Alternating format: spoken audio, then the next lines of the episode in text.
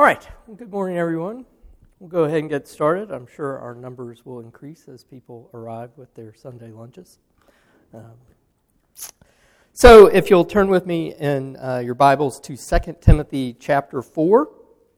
And today we'll actually be bringing our uh, semester long study of the pastoral epistles to a close as we finish out um, chapter 4 so let me just remind you last week uh, we uh, did the end part of chapter 3 and, and Paul's charge to Timothy and the beginning part of chapter 4, roughly verses 1 through 5. And um, just to remind you, um, chapter 3 again was this comparison or contrast between those who oppose the truth with those who follow the word of God. True believers should be prepared to endure persecution grounded in instruction of the God breathed scriptures, which is the means of salvation in our Lord Jesus Christ. So there's this connection between chapter 3 and chapter 4 between establishing the value of the scriptures and Paul's charge to Timothy. And as we noted, um, you know, the, the scriptures are profitable for teaching, for reproof, for correction, and for training in righteousness. And when Paul gives this final charge to Timothy, he commands him to do those things, to preach the word, be ready in season and out of season, to reprove, rebuke, and exhort with complete patience and teaching. So, as Paul started chapter 4 with this solemn charge, replete with nine imperative commands, um, there's this flowing out or grounding of the things that the pastor does in a proper understanding of the scriptures. The scriptures serve as the foundation of the pastoral ministry, giving pastors like Timothy a firm basis, enabling him to preach, to be ready, to reprove, to rebuke, to exhort, to be sober minded, to endure suffering, to evangelize, and to fulfill your ministry. In this charge to Timothy, uh, we saw last week, Paul included warning about his audience's unwillingness to listen to the truth and the existence of people willing to lead them astray um, as we talked about, the Word of God exposes us for who we are, it shows us our sins. And faithful ministry of the gospel message involves rebuke and correction. But there are plenty of other teachers who, out of selfish motives, uh, are willing to confirm people in their self deception and tell people what they want to hear instead of presenting the gospel that they need to hear. And we also saw last week, and uh, uh, this will be important as we consider this last part. Um, we saw how this final charge to Timothy was solemnized by the witnessing presence of God and Christ, with special reference to Christ's return, kingdom, and judgeship. Um, thus, Timothy is encouraged to perform his task by the fact that Christ will appear to judge and reward. And this is something that Paul um, picks up again in talking about his own ministry in verses 6 through 8. So today we'll shift to the final section of the letter, which turns uh, the focus from, um, from Timothy uh, more to Paul and his circumstances and th- this kind of final set of instructions that grows out of Paul's uh, ministerial needs as he completes the final stage of his life. Um, what might seem like prosaic instructions, uh, you know, tell this person to come, bring my jacket, bring my books, um, actually reveals, um, I, I'm going to argue, reveals something about um, the needs of the pastoral ministry, and particularly what Paul needs um, as he completes his apostolic ministry. So uh, I'll read the entirety of chapter 4 for us, but again, we'll, we'll really be picking up from verses 6 to the end of the chapter. So hear now the word of God from 2 Timothy chapter 4. I charge you in the presence of God and of Christ Jesus, who is to judge the living and the dead, and by his appearing and his kingdom, preach the word. Be ready in season and out of season. Reprove, rebuke, and exhort with complete patience and teaching. For the time is coming when people will not endure sound teaching, but have itching ears. They will accumulate for themselves teachers to suit their own passions, and will turn away from listening to the truth and wander off into myths. As for you, always be sober minded, endure suffering, do the work of an evangelist, fulfill your ministry. For I am already being poured out as a drink offering, and the time of my departure has come. I have fought the good fight, I have finished the race, I have kept the faith. Henceforth there is laid up for me the crown of righteousness, which the Lord, the righteous judge, will award to me on that day not only to me, but also to all who have loved his appearing. Do your best to come to me soon, for Demas, in love with this present world, has deserted me and gone to Thessalonica. Crescens has gone to Galatia, Titus to Dalmatia. Luke alone with, is with me. Get Mark and bring him with you, for he's very useful to me for ministry. Tychicus I've sent to Ephesus. When you come, bring the cloak that I left with Carpus at Troas, also the books, and above all the parchments. Alexander the coppersmith did me great harm. The Lord will repay him according to his deeds. Beware of him yourself, for he has strongly opposed our message. At my first offense, no one came to stand by me, but all deserted me. May it not be charged against them.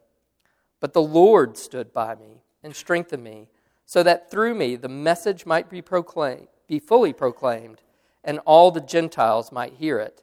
So I was rescued from the lion's mouth. The Lord will rescue me from every evil deed and bring me safely into his heavenly kingdom. To him be the glory forever and ever. Amen. Greet Prisca and Aquila and the household of Onesiphorus. Erastus remained at Corinth I left Trophimus, who was ill, at Miletus. Do your best to come before winter. Eubulus sends greetings to you, as do Pudens and Linus, and Claudia, and all the brothers. The Lord be with your spirit. Grace be with you. Thus far, the reading of God's holy word. Let's ask Him to instruct us uh, by it, by His Spirit uh, working in and through us. Let's pray.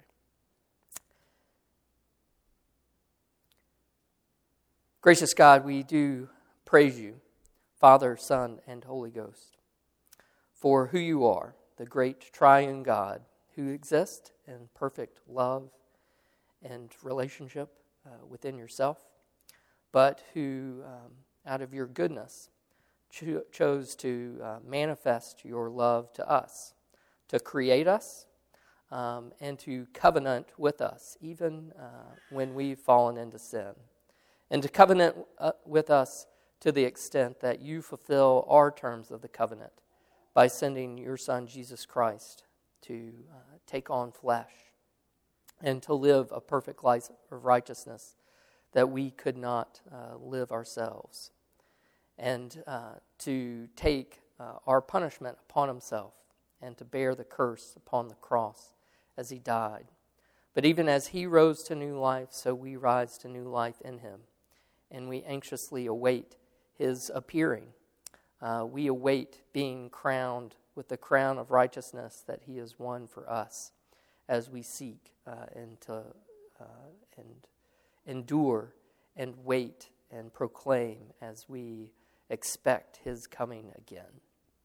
Lord, as we uh, consider these final words of Paul and maybe the final words on this earth that Paul spoke to his uh, fellow servant Timothy. May your spirit teach us.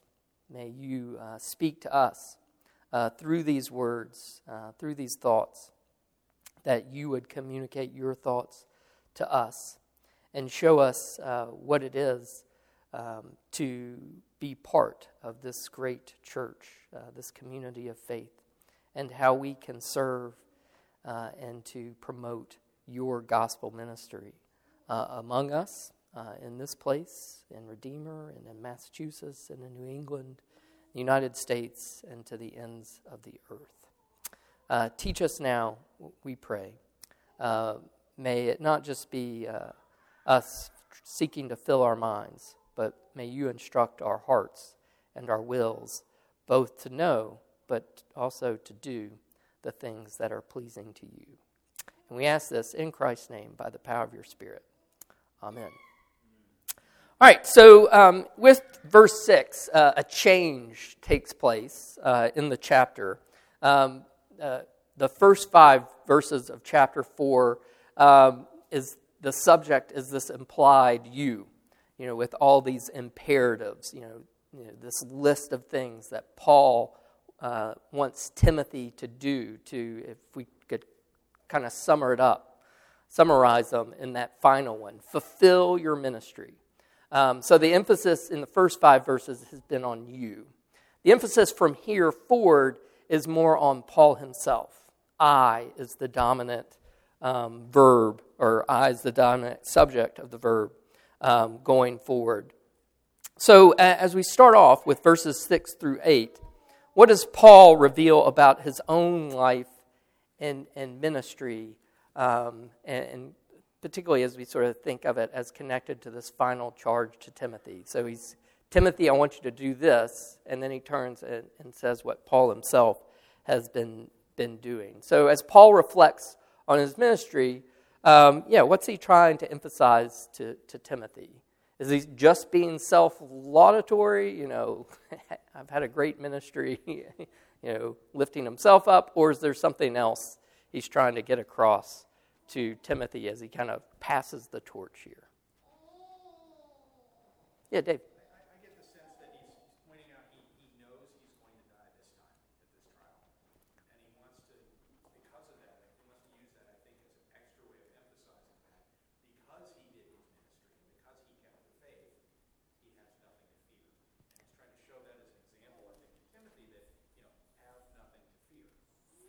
Yeah, and I, love how you, um, the connection between his present circumstances, like present circumstances, this is it.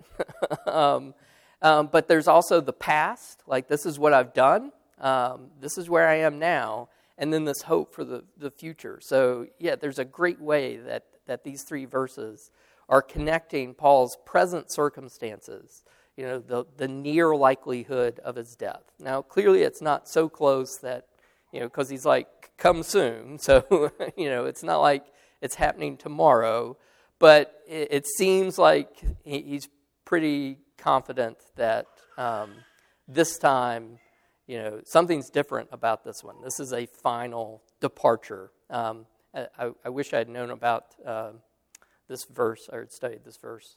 Um, well, a long time ago. But um, the word departure there is actually, and, and this is again purely my selfish uh, interest, uh, is is a ship term. I didn't know it until you know it's the it's it's literally uh, used of like a ship casting off its rope to leave the shore. So departure is like you know he's he's not there yet at the end, but he is set off on his final voyage.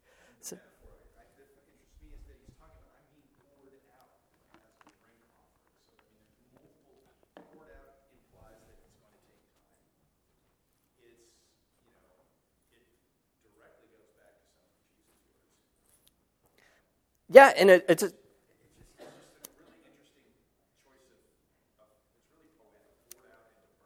yeah, the the drink offering there, you know, is you know is sacrificial language. You know, the uh, if you're interested, we're not going to get into this, but if you go to Numbers chapter 15, it spells out what a drink offering is. Um, but but yeah, there it's it's it's sacrificial process that started, um, and it's yeah, it's the way that it you know, it's not a one time like the, the blow, but he knows that the process has started that's going to come bring him to his end. Yeah, Bill.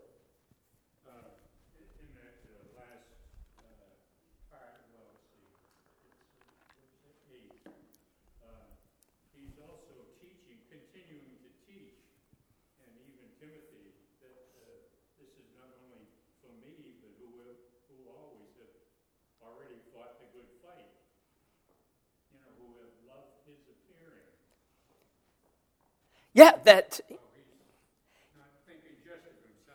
Right, it's not self laudatory. It's the, you know, as he expects this crown of righteousness, it's not a crown that's going to be awarded to, you know, simply to Paul for all the great things that Paul's done. But this is what everyone who anxiously, you know awaits, who loves his appearing, um, are going to receive. And again, you know, the bookend, um, the, or you know, the kind of chiasm that's presented. You know, he starts off in verse one: "I charge you in the presence of God and of Christ Jesus."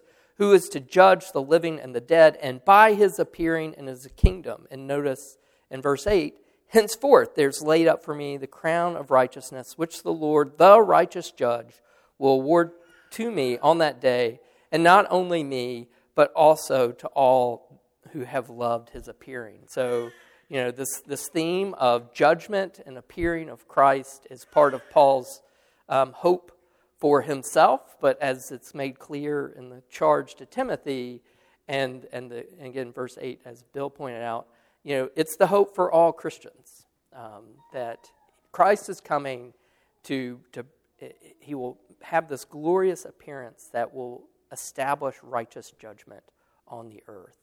And that's what Paul, you know, despite his current circumstances, despite his past history of, of enduring suffering for the gospel, his hope is in this um, coming of the righteous king to establish judgment on the earth.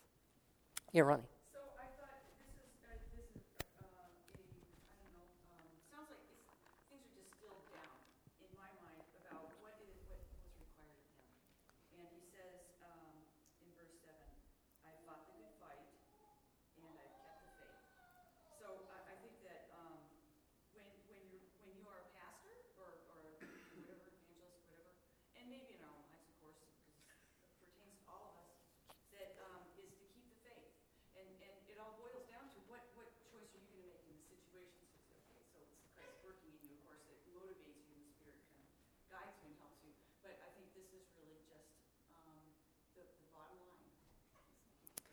Yeah, these, these two analogies and then the explanation, really. Like, and I like, you're exactly right. It's like this brief summary.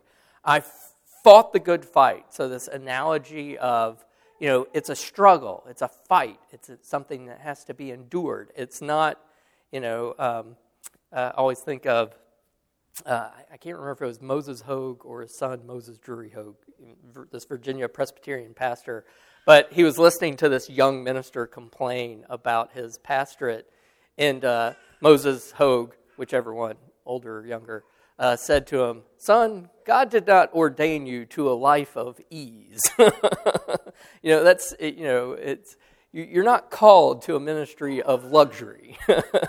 you know, you're called to uh, a struggle to be participated in, and it's a, you know, a fight or, you know, to finish a race. Um, you know, I, I, tried to run track in high school, um, largely because that was about the only sport uh, that I could do without, yeah, being the weakest link on the team.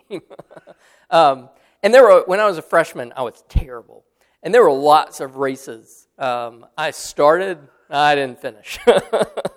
um, because in the middle of the race, you know, I'd get cramps or, you know, I, it was distance running. So, you know, so I'm trying to run fast for a long, as fast as I can. Uh, the longer the distance, the better I am. So my lack of native natural speed is is equalized over longer distance. Um, I can run a five minute mile, which if I'm running a mile doesn't do me much good. But if I'm running two miles, that puts me a little more in the hunt. Um, but I had to learn how to finish. um, and it wasn't until my sophomore year that I started finishing races. But, you know, because it's hard. You know, it's hard to maintain that kind of pace for that kind of distance. And so he, he has the, you know, example, this, this metaphor um, that, you know, um, you know, fighting a good fight. So like kind of military, like things can, it's a struggle, it's a battle, it's, you got to endure. It's a race, you got to get to the finish. Um, but he's using these to express this, this third of, of the, you know, these are all in parallel construction. You know, to, the third of the parallel is I've kept the faith, you know, that he has not departed, you know, he has not given up the faith, he's not um, compromised it, but he has steadfastly continued to, uh, to endure um, even though it has been a struggle, even though it hasn't been easy the whole time. but that is what how he characterizes what his life has been like. Yeah, Mike, and then Bill.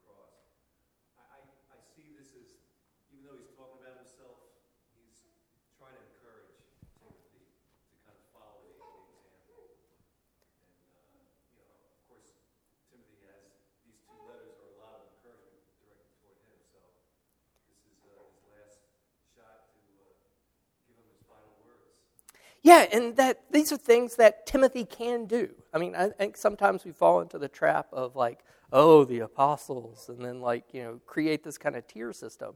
And that's not the way Paul treats himself. He's like, you know, the things that I'm able to do in my ministry, you're able to do. You know, you know, fight the good fight, keep the struggle, run the race. Like, you know, you can do it because the crown has already been won for you you know, if we go to Philippians 3, he sort of talks about like, you know, we're pressing forward for the upward call that Christ has already won. So like he, he's you know established the you know the victory laurel and wreath is there and it's won.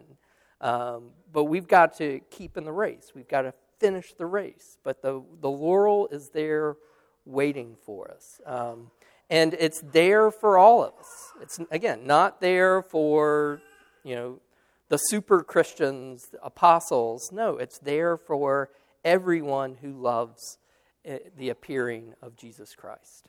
Bill.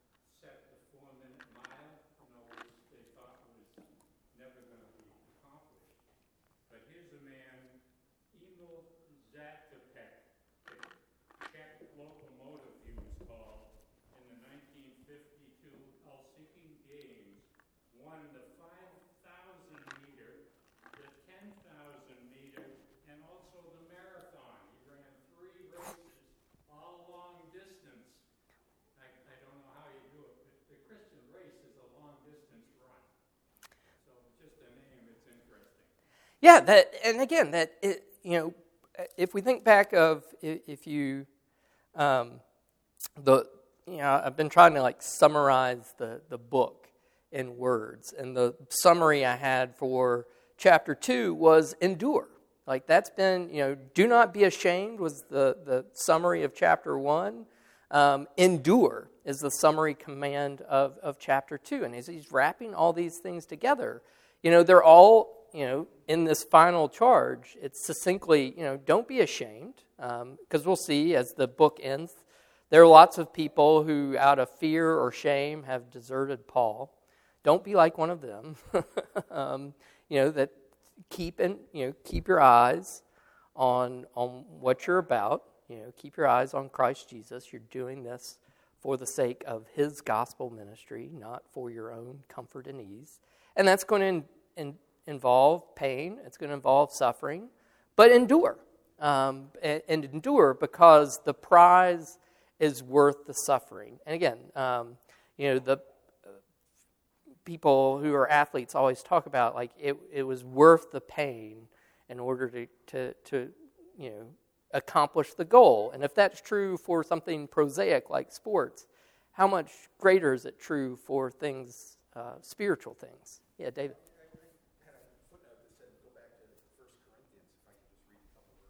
Yeah.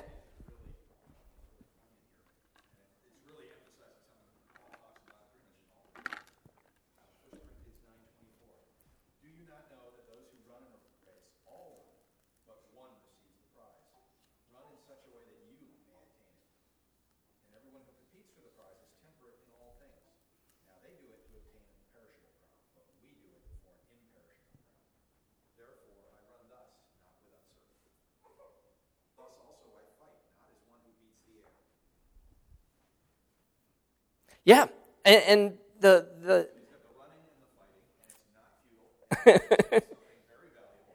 yeah, and the emphasis uh, again, it's one of these things. Um, word order, proper word or order in English, um, sometimes limits us. Um, you know, in, in English, it, it seems like he's putting the emphasis on himself. I have kept, you know, um, I have finished, I have fought. Um, but it's actually the opposite. Um, first is the good fight I have fought, the race I have finished, the faith I've kept. Like he's putting the emphasis on the race, the fight, and the faith. That you know that these are the things that are worth it. You know, these are the things. You know, the reasons I'm acting you know this way is because these things are worth fighting and finishing and keeping. You know, the emphasis is on the the goal is something valuable and worth the struggle. Yeah, Jay.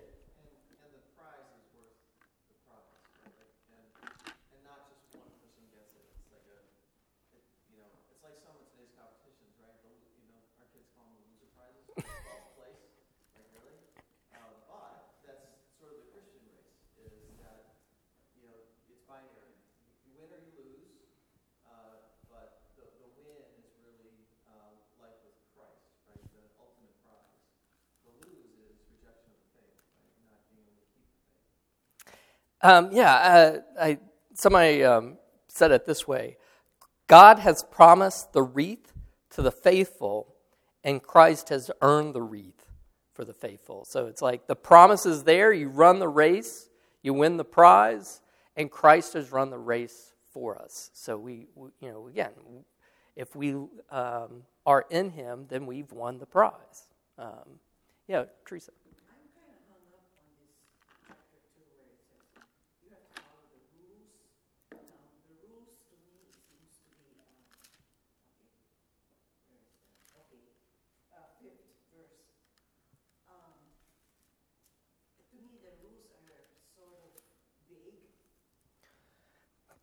Well, there he's using the analogy that, like, in, again, it's an athletic analogy. So, like, if you run the race, um, I can't cut across the middle of the track and head straight to the finish line. Like, you know, I can't take a shortcut.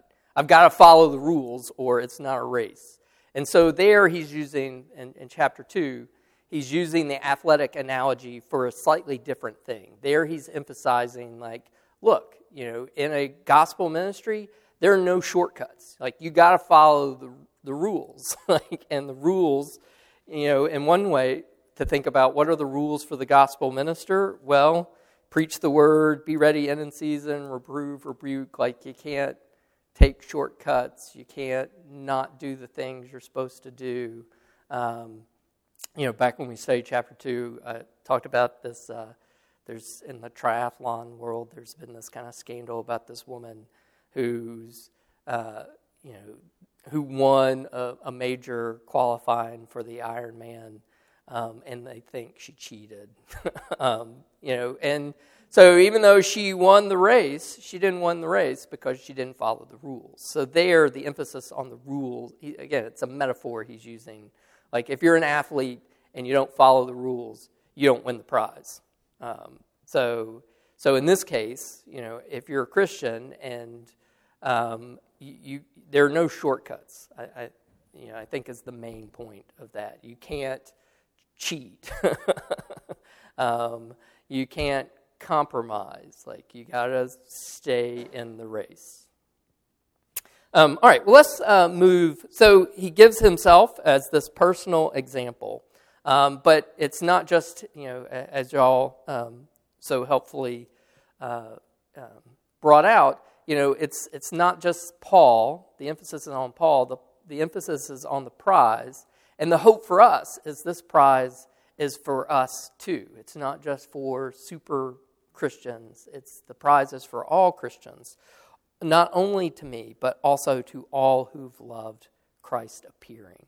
Um, so he turns from there to um, this penultimate section, um, which the ESV labels personal instructions.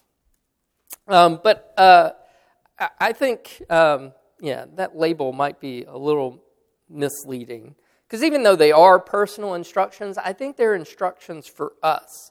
So as Paul writes to Timothy to sort of tell him some of his own needs, I think we can get um, a sense of, of what he needs for ministry. So if you look at this list of personal instructions, what does the apostle need in order to continue his ministry, even though he's in prison, in chains? So what, what does he need? Yeah, he needs help. He needs people. You know, he, he needs helpers. You know, uh, get Mark and bring him with you, for he is very useful to me for ministry. So it's he needs um, people there to help him. So again, uh, he's not setting up, you know, I'm the super uh, Christian and I can do it all myself. No, he needs helpers in this ministry. Um, he used the same phrase in his letter to uh, uh to um, Philemon about Onesimus. Um, he formerly he was useless to you, but now he's indeed useful to you and me. You know that he needs helpers in the ministry. He's not in it uh, alone. He needs supportive people. What else? Yeah. As you get older, your memory begins to fade, so he also wants books and parchments to refresh his memory. Yeah, and not just to refresh his, his, his ministry. So, um, Scott had asked this question last week, and now he's not here to get the answer. Um, but, uh, you know, it happens. Um, so he had asked the, the, the, kind of question, like, why distinguish between books and parchments? Um, so I did, uh, as promised, I, I actually did my homework. Um, so the, the first word for book is biblion, does that sound familiar? so, biblion, it can refer to just any kind of writing. So, I mean, it's kind of a generic word, but in the scriptures, it's, it's often used of the writings of the Old Testament. So, it, it can mean, you know, just books in general, but it, it also can have this more specific connotation of, um, you know, um, roll of a book or, or collection of, you know, of um, either a papyrus scroll or a bound set of, of parchment. So, again, there are two forms of paper in the, the ancient world. There's papyrus made out of the papyrus reed, um, you know, kind of so plant based. That is really good um, for legibility, and, and the writing on those papyri last. Um, the bad thing is the papyri tend to become crumbly and brittle over time. Um, so that's why most of, of papyri we have now exist in some kind of fragmentary form. The other kind of, of, um, of paper is, is parchment, and parchment is animal skins that have been scraped really thin and clean. And those are great, they endure really long times but um, the text on them um, has a tendency to fade. um, a lot of the ancient Greek um, authors that we have text of now were actually found beneath other text. So they would literally take a book where the writing had faded and just write something else. oh, you know, it's it's you know uh, it's now a clean you know they might scrape what residuals left clean and just reuse the same parchment um, so so book is the you know referring to you know some kind of finished product and parchment is something that uh, it's literally a book in process so you know leaves of a book um, so some people have kind of you know, is he, are these two categories of two different things that Paul's collected that he needs? Or is it, you know, books, especially the parchments? So, like, you know, like if I was telling you, um, you know, I, I need my books, especially the second and third shelf on the Revolutionary War. like, you know, or do I need, you know, my books and especially my Revolutionary text, you know, are those two different things or is it a subset? So that's where most of the kind of debate over it. But the point is what Bill is trying to, he needs, you know, as a gospel ministry, he needs the scriptures. You know, he needs the books, he needs the parchments. In order to do, to be a minister of the word, he has to have access to the word. Um,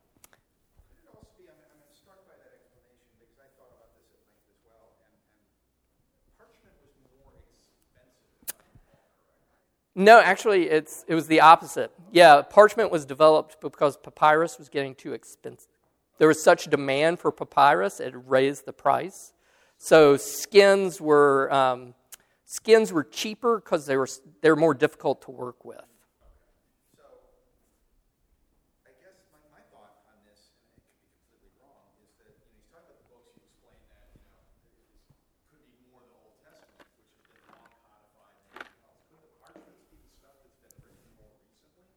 Um, yeah, it could be. I mean, uh, Parchments has again, it has this kind of connotation of an incomplete book. So, so it does have the sense of recent in that. Like book is something that's you know bound and finished, and it'd be the way that like I use the term like I've got a book and I've got a manuscript. You know, so like the you know, they're the same. The manuscript is, you know, it's going to be a book, but right now it's a book in process. What does the Greek say about? I mean, each translation. I've looked at six different ones here on the Bible, and each one emphasizes that you know it's either especially or above all. Yeah. It's one really important qualifier on this, this parchment piece. So it's got to be some kind of subset that's more important to him for some reason. Yeah.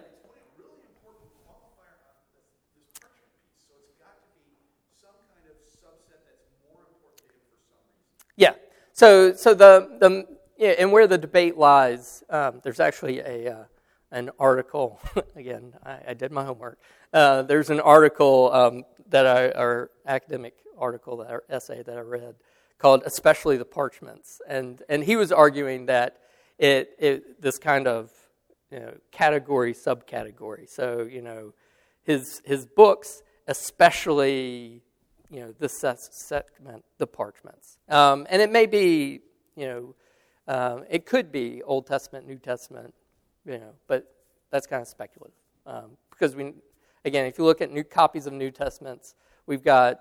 Um, I had a Greek professor who made me memorize, or tried to make me memorize all this stuff. Um, it, it might have been the lowest grade I got in seminary.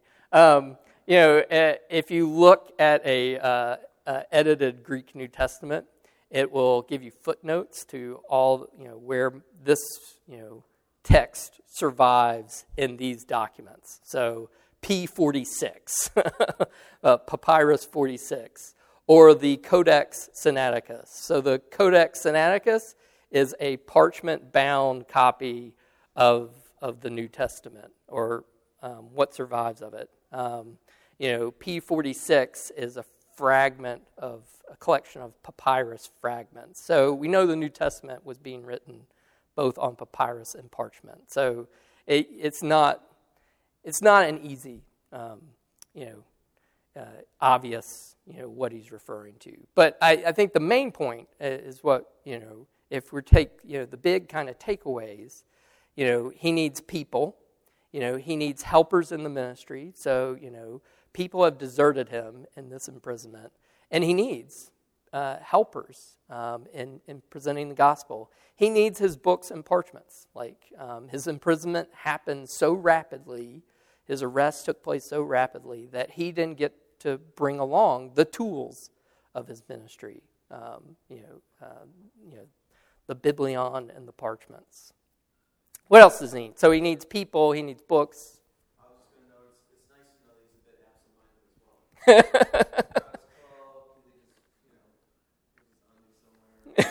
as well. um, again, the, and the cloak. Um, so um, it, it's not just yeah, not just absent-minded. Maybe um, most people um, talk about um, perhaps the speed of the arrest. you know that he wasn't expecting to you know this imprisonment, um, and and we'll get into some of the people mentioned. Um, well, we'll try to in just a second. Um, but he needs stuff. Like, you know, and again, the cloak is the it's a the heavy outer garment that someone would wear in winter. So, you know. Yeah, so so either, yeah, wasn't planning on being in, uh, you know, northern Italy in the middle of winter. That wasn't on his travel plans. So, you know, plans changed. So I was arrested with my, like, yeah, uh, arrested in Hawaii and, and imprisoned in Maine. Like, I didn't pack for this trip. Um, and so, you know, it's, it's, he needs, but he needs physical stuff. Like, you know, again, he's not a super Christian. Like, he, he needs, he's about to endure winter um, in a climate he's not prepared for. Or other people have, have speculated is it a reflection of the conditions, uh, again, the conditions he's in in this imprisonment seem worse than, than um, other times we see Paul imprisoned. Like this one, it, you know, he's, you know, as we talked about, he's in chains. Um, there is no hope for, you know, um, getting out of this one. Um, you know, he, he might be in more Spartan physical conditions here. Um, but he needs stuff.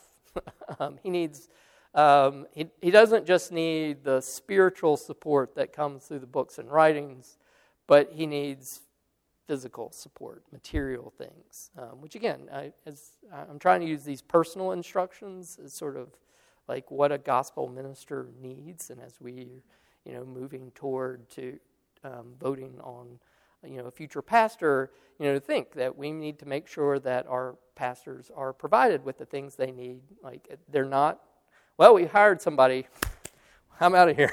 like he, he's going to do it all. No, he needs helpers in that ministry. He needs people to come along and assist him.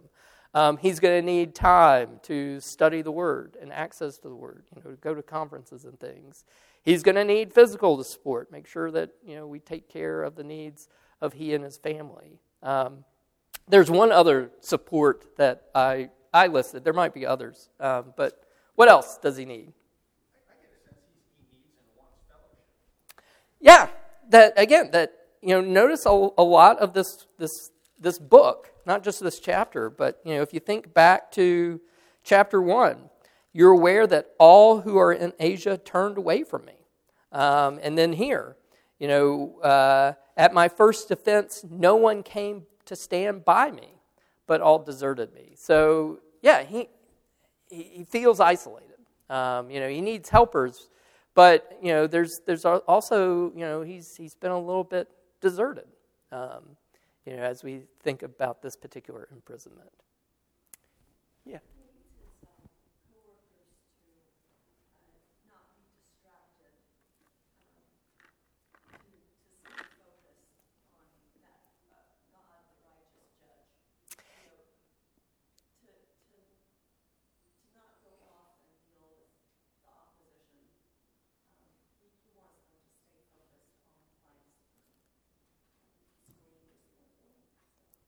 Yeah, and there's a there's a verbal connection between verse eight and nine, like you know um, this contrast, you know, uh, which the Lord, the righteous judge, will pour, award to me on that day, not only to me but also to all who have loved His appearing. And then, in the very next, uh, or verse ten, not the very next verse, but in verse ten, for Demas in love with this present world.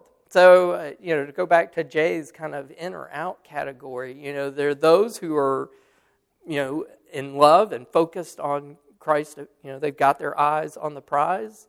And then there are other people who are falling away, you know, because they're in love with this present world, like the things of it. You know, like they're distracted by, you know, other things. Um, they might be, uh, you know, distracted by, you know, they're counting keeping, holding on to their own life uh, more valuable than risking their life to support Paul. You know, I think there's some of that involved in this desertion that out of fear of identification with Paul, you know, as they see him arrested and dragged into prison, they're like, you know, they're taking a step back because they don't want to put themselves, you know, they're, you know, more in love with their, their own, keeping their own lives than they are with maintaining this fellowship of the gospel. Um, and,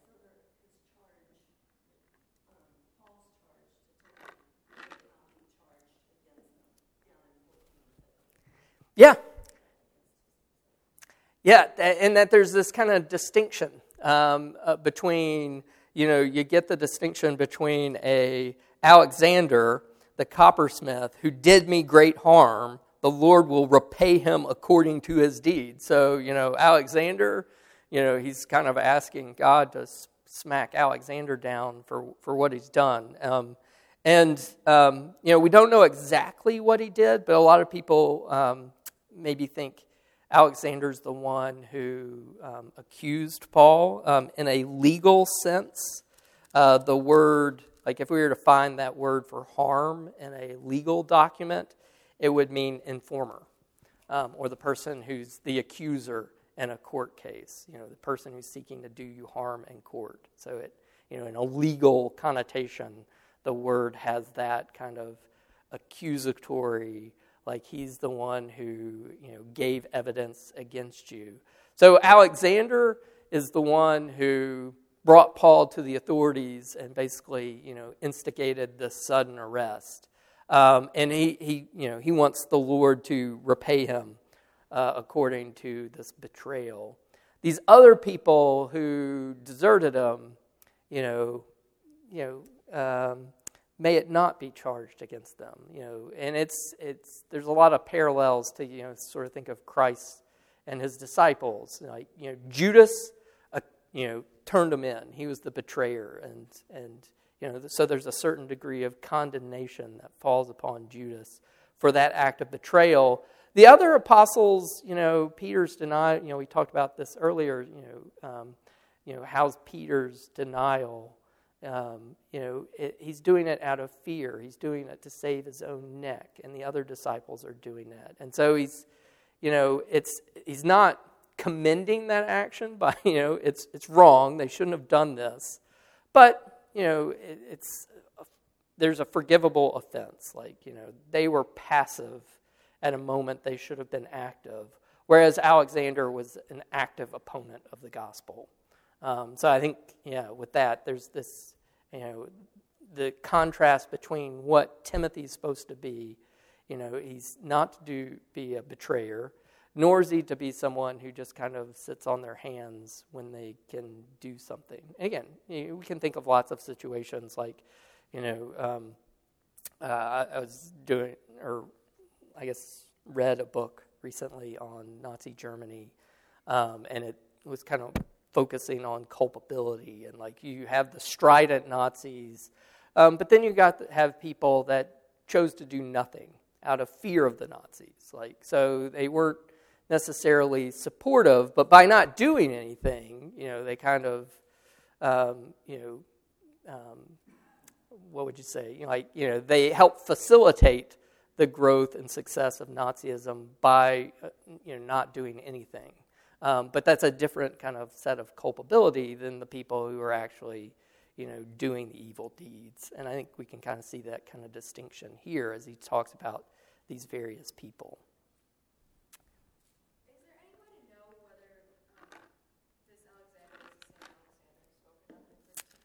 Um, it, you know, uh, since his name shows up at the beginning and end of the book, most people assume it's the same Alexander. Um, so, um, yeah, um, it, that's usually the explanation people give.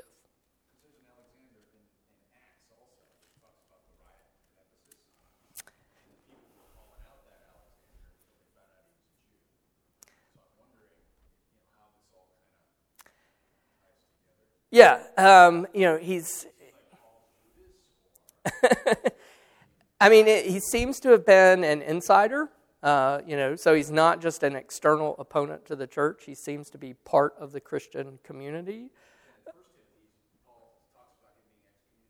Yeah, so he's somebody who's an insider um, who has been excommunicated. Like, you know, he's done something that's, he's been excommunicated, you know, removed from fellowship but he's still causing trouble. Um, and, you know, I, yeah, we could go on lots of tangents where people who were excommunicated from a church continue to trouble that church's existence for long after the period they were excommunicated. Like, you know, he's still a thorn. Like, they've stepped away from him because of what he's done, but he's still trying to inflict harm and you know, maybe exercise some kind of leadership, you know, to try to bring people, well, that Paul, he's wrong, you know, he shouldn't have excommunicated, you need to come over to my side. So, you know, even though, yeah, um, just because a person's excommunicated doesn't mean they've, you know, they're completely out of the picture.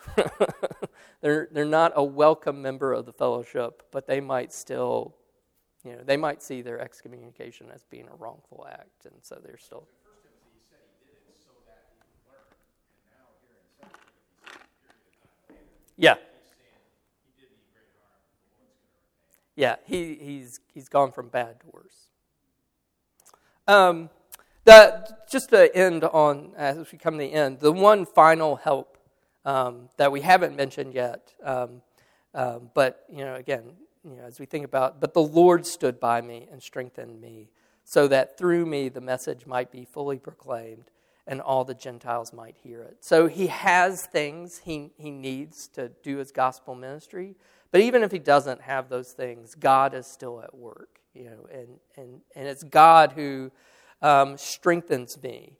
Um, the, the word there, um, one person translated it as God poured power into me. So, again, that, you know, as we think about um, what a gospel minister needs, um, most of all, a, a gospel ministry needs the strengthening of the Lord so that through uh, him the gospel can be faithfully proclaimed.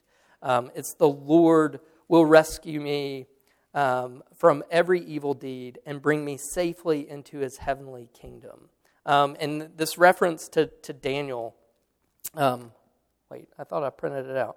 Um, oh, here it is. Even though he, he's ruffling, he, you know, he gives the lion's mouth, um, you know, this, this kind of the Lord will rescue me from every evil deed and bring me safely into his heavenly kingdom. We've already sort of said Paul doesn't expect to be freed from this imprisonment. You know, he expects that his departure is near. Um, if you think back to um, another uh, episode in Daniel with the fiery furnace, um, Shadrach, Meshach, and Abednego answered and said to the king, O Nebuchadnezzar, we have no need to answer you in this matter. If this be so, our God whom we serve is able to deliver us from the burning fiery furnace, burning fiery furnace, and he will deliver us out of your hand, O king. But if not, be it known to you, O king, that we will not serve your gods or worship the golden image that you've set up. So the Lord is able to deliver us. If he doesn't choose to deliver us, we're still going to follow him. and, and, and there's that kind of theme here. You know, the, the God has sustained him, God has strengthened him, God has empowered him in this imprisonment, and God is able to deliver him even from the seemingly hopeful imprisonment. But, you know, he's awaiting, he knows that God's going to deliver him ultimately safely into his heavenly kingdom. Like, you know, that is the unassailable deliverance that's been accomplished for Paul, and again, for, for all believers. You know, that, you know, as we face circumstance, difficult circumstances, you know, our hope isn't on the end of the, you know, whatever particular set of circumstances. Our hope is on, uh, in our ultimate deliverance, this ultimate refuge safely into his heavenly kingdom. You know, that harbor is what gives us hope in the midst of enduring difficulties now. All right. Well, thank you all for a great semester of studying the pastoral epistles. Um, and uh, um, yeah, um, hopefully um, it's helped us to think about uh, the pastoral ministry um, as we go through this process of, of choosing our next pastor. Uh, let me close our study uh, this morning uh, in a word of prayer. Gracious God, we do thank you for your goodness to us, that you do raise up uh, faithful shepherds uh, to lead your flock.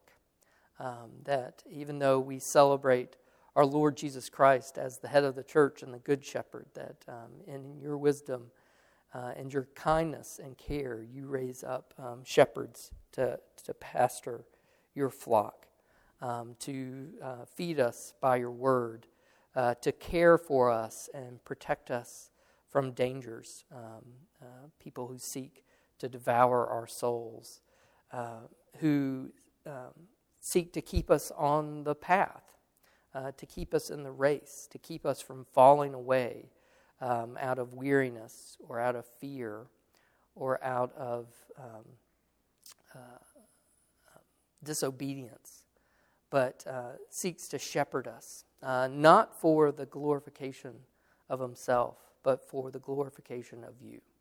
Um, and we pray uh, even now that you would be raising up someone for us um, to uh, shepherd us uh, in the coming years, um, to help us uh, proclaim faithfully your gospel uh, here in uh, Massachusetts, um, that equip us to proclaim your good news, um, to help us to endure um, uh, as faithful believers in an increasingly hostile culture.